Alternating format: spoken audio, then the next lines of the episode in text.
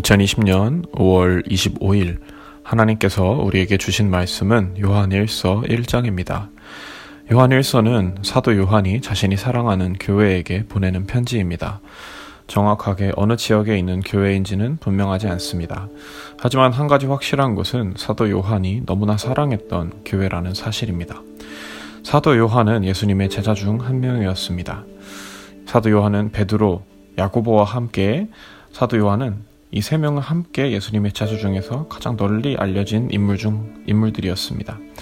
사도 요한이 요한일서를 쓰던 시점에는 이미 나이가 너무 많이 들어서 다른 제자들은 모두 순교했을 것으로 보입니다. 예수님의 제자들은 사도 요한을 제외하면 모두 복음을 전하던 중에 순교한 것으로 알려져 있습니다. 다만 사도 요한만 오랜 시간 생존했는데 요한도 순교하지는 않았지만 유배를 당해서 가택강금 상태에 가까웠던 것으로 알려져 있습니다. 사도 요한이 나이가 많다는 사실은 요한 일서를 읽으면서도 알 수 있는데요. 계속해서 자신이 사랑하는 교회를 향해서 사랑하는 아이들아 라고 부릅니다. 교회의 성도들을 아이들이라고 부를 만큼 나이가 들었다는 것이죠. 안타깝게도 그런 요한에게 한 가지 고민이 있었는데 자신이 사랑하는 교회가 미혹하는 자들에게 속고 있었다는 사실입니다. 요한은 이 사람들을 적 그리스도, 거짓 선지자, 거짓 선생 등 다양한 이름으로 부르지만 이 미혹하는 자들의 핵심은 결국 사도 요한과 같은 예수님의 제자들을 통해서 전해진 예수님의 말씀을 믿지 않았다는 것입니다. 특히 미혹하는 자들의 특징을 이해해야 요한서신 전체의 맥락을 이해할 수 있을 정도로 이 사람들의 정체가 굉장히 중요합니다. 요한일서 1장부터 5장을 살펴보실 때 꼭 이 미혹하는 자들의 존재를 인식하시면서 읽으시기 바랍니다. 자, 오늘은 먼저 1장을 살펴보겠습니다. 1장 1절에서 사도 요한은 다음과 같이 말합니다. 태초부터 있는 생명의 말씀에 관하여는 우리가 들은 바요 눈으로 본 바요 자세히 보고 우리의 손으로 만진 바라.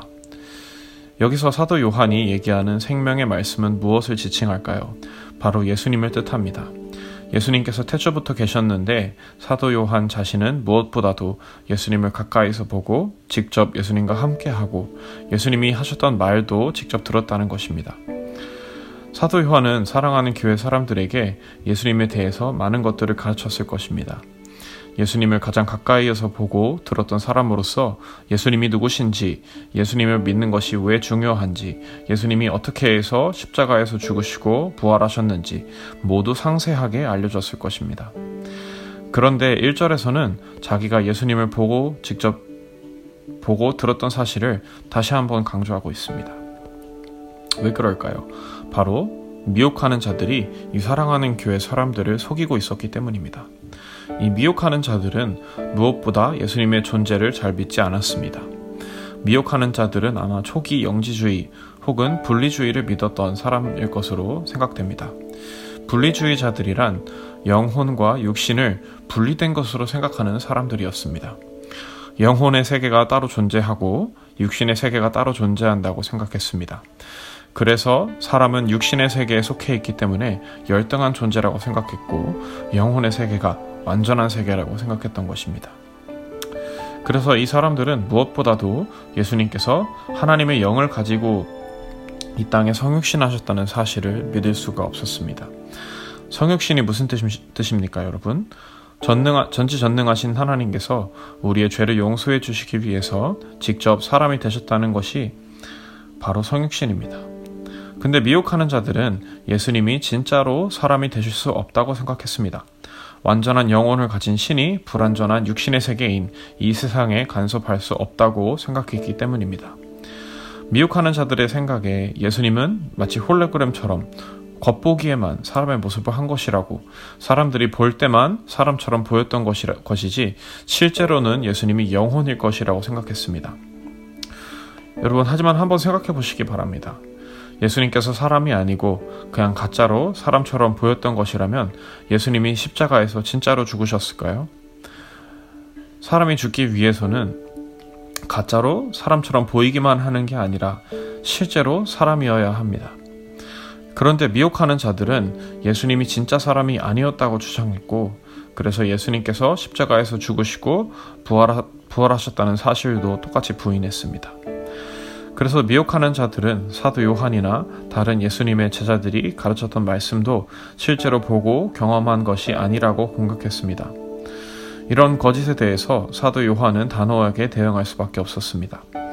사도 요한은 예수님과 3년 동안이나 생활하면서 같이 지냈습니다.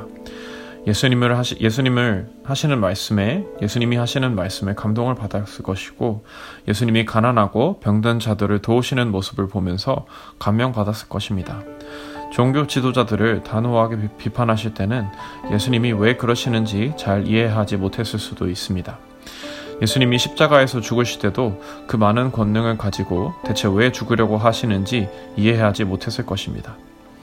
하지만 사도 요한은 결국 예수님께서 십자가에서 죽으시고 부활하시는 모습을 보면서 변화되었습니다. 예수님께서 보여주신 행동, 예수님이 하셨던 말을 직접 보고 듣고 감동받고 예수님의 삶을 통해서 예수님의 하나님의 사랑을 경험했기 때문에 사도 요한은 예수님을 따르기로 작정했습니다. 그렇기에 사도 요한은 무엇보다 자신이 직접 듣고 본 것을 전하고 있다는 사실을 강조할 수밖에 없었습니다. 태초부터 하나님과 함께 계셨던 예수님이 하나님과 동등하셔서 세상의 모든 죄악을 이길 만한 능력을 가지신 분이 직접 사람이 되어서 우리에게 나타나셨다는 사실이 얼마나 감동적이었겠습니까? 그래서 사도 요한은 확신에 찬 마음으로 자신이 가르치고 전했던 말씀은 직접 보고 직접 들은 것이라고 편지를 쓰게 되었습니다. 그러면서 5절부터 사도 요한은 하나님은 빛이시다 라고 말합니다. 하나님께서는 빛이시고 하나님은 어둠이 조금도 없으시다고 말합니다. 여기서 말하는 빛과 어둠이 무슨 뜻일까요? 바로 하나님과 혹은 죄를 지칭하는 것입니다. 하나님께서는 그 어느 누구보다도 선하신 분이셔서 먼저 빛이라고 부릅니다. 그리고 우리가 우리처럼 죄를 짓는 사람들을 향해서 우리가 어둠 속에 있었다고 말합니다. 그래서 우리가 어, 죄인이 되어서 어둠 속에 있을 때 하나님께서는 예수님을 보내셔서 우리를 다시 하나님의 빛으로 이끌어 주셨습니다. 우리는 죄인이어서 어둠 속에 있을 때는 하나님과 대화하고 하나님과 관계를 맺을 수 없었습니다. 그런데 예수님을 믿고 그리스도인이 된 사람들은 다시 하나님과 관계할 수 있게 되었습니다. 말씀을 통해서 하나님의 뜻을 배우고 기도를 통해서 나의 생각을 하나님께 말씀드리고 예배를 통해서 하나님께 찬양 드릴 수 있게 되었습니다. 그런데 6절에서 얘기하는 것처럼 말로는 하나님과 관계하고 있다는 사람들이 있었습니다. 겉보기에는 교회를 다니고 예배도 드리고 기도도 하고 있지만 사실은 여전히 어둠 속에 있는 것처럼 죄를 짓고 거짓말을 하는 사람들이 있었습니다. 바로 사도 요한이 얘기하는 미혹하는 자들이 그런 사람들이었습니다. 그래서 사도 요한은 6절부터 10절까지 참된 그리스도인의 모습과 미혹하는 자들의 모습을 비교하고 있습니다. 6절에서는 미혹하는 자들처럼 하나님과 관계가 있지만 막상 죄를 지으며 살아가는 사람들이 있다고 말합니다. 8절에서는 죄가 없다고 말하면 그건 스스로를 속이는 것이라고 말합니다. 미혹하는 자들이 특히나 그랬습니다. 미혹하는 자들은 자신들은 하나님을 믿기 때문에 더 이상 죄를 지을 수도 없고 죄가 없다고 생각했습니다. 문제는 자신들이 죄가 없다는 것을 마치 면죄부처럼 사용하면서 스스로 마음대로 행동하고 하고 싶은 대로 죄를 짓고 다녔다는 것입니다. 10절에서는 또 나는 죄를 짓지 않았어 라고 하면 그건, 그건 하나님을 거짓말을 하는 분으로 만드는 것이라고 말하고 있습니다. 반면에 참된 그리스도인의 모습은 7절과 9절에서 찾을 수 있습니다. 7절에서는 참된 그리스도인, 참된 그리스도인은 하나님을 믿고 예수님을 믿는다면 예수님의 십자가의 보혈이 우리를 깨끗하게 하신다고 말하고 있습니다. 그리고 그렇게 용서받은 그리스도인은 빛 가운데서 하나님의 말씀을 따라서 행동해야 한다고 말하고 있습니다. 9절에서는 우리가 죄를 자백하면 예수님께서 우리를 용서해 주실 것이라고 말하고 있습니다. 사도 요한은 이렇듯이 미혹하는 자들과 참된 그리스도인의 모습을 비교하고 있습니다. 미혹하는 자들은 예수님께서 자신을 용서하실 수 없다고 생각했고 오히려 자신들은 진짜 하나님이 누구신지 알고 있다고 생각했습니다. 그러면서 사도 요한이 예수님에 대해서 하는 말은 거짓말이라고 생각했습니다. 자신들은 이미 완전한 영혼의 세계를 알고 깨달았기 때문에 더 이상 이 땅에서 선하게 행동할 필요가 없다고 생각했기에 그들은 악한 일을 서슴없이 저질렀습니다. 오늘날을 살아가는 우리들도 주변에서 이런 모습을 찾아볼 수 있습니다. 교회에서는 거룩하게 살고 교회에서 하는 행동이 마치 내가 천국에서 하는 일과 같다고 생각하면서 교회에서는 거룩한 모습을 보여주는 분들이 있습니다. 하지만 막상 일상의 삶 속에서 그 사람들의 행동이 전혀 예수님을 믿는 사람과 같지 않은 사람들이 있습니다. 어떤 목사님들은 설교하실 때 교인들에게 자신의 모습을 보여줄 때는 예수님의 사랑을 실천하는 것처럼 보입니다. 다른 사람들에게는 예수님의 사랑을 실천하라고 말하는 분들이 그렇게 있습니다. 하지만 막상 가정에서 자신의 아이나 자신의 아내에게 소홀하고 함부로 대하는 목사님들도 있습니다. 또한 교회에서 집사나 장로와 같은 중요한 직분을 맡고 있지만 막상 직장에서나 학교에서 가정에서는 자신의 욕심대로 사는 분들이 있습니다. 혹시 여러분들도 나 자신이 그런 사람이 아닌지 돌아보시면 좋겠습니다. 그래서 요한 일서를 묵상하시면서 혹시 나도 어쩔 때 하나님의 말씀을 오해하고 있지 않았는지 생각하시면 좋겠습니다. 여러분들은 예수님께서 실제로 이 땅에 오셔서 가난한 사람들과 병든 사람들을 구해주시고 우리의 죄를 위해서 십자가에서 죽으시고 부활하신 분이시라는 사실을 믿으십니까?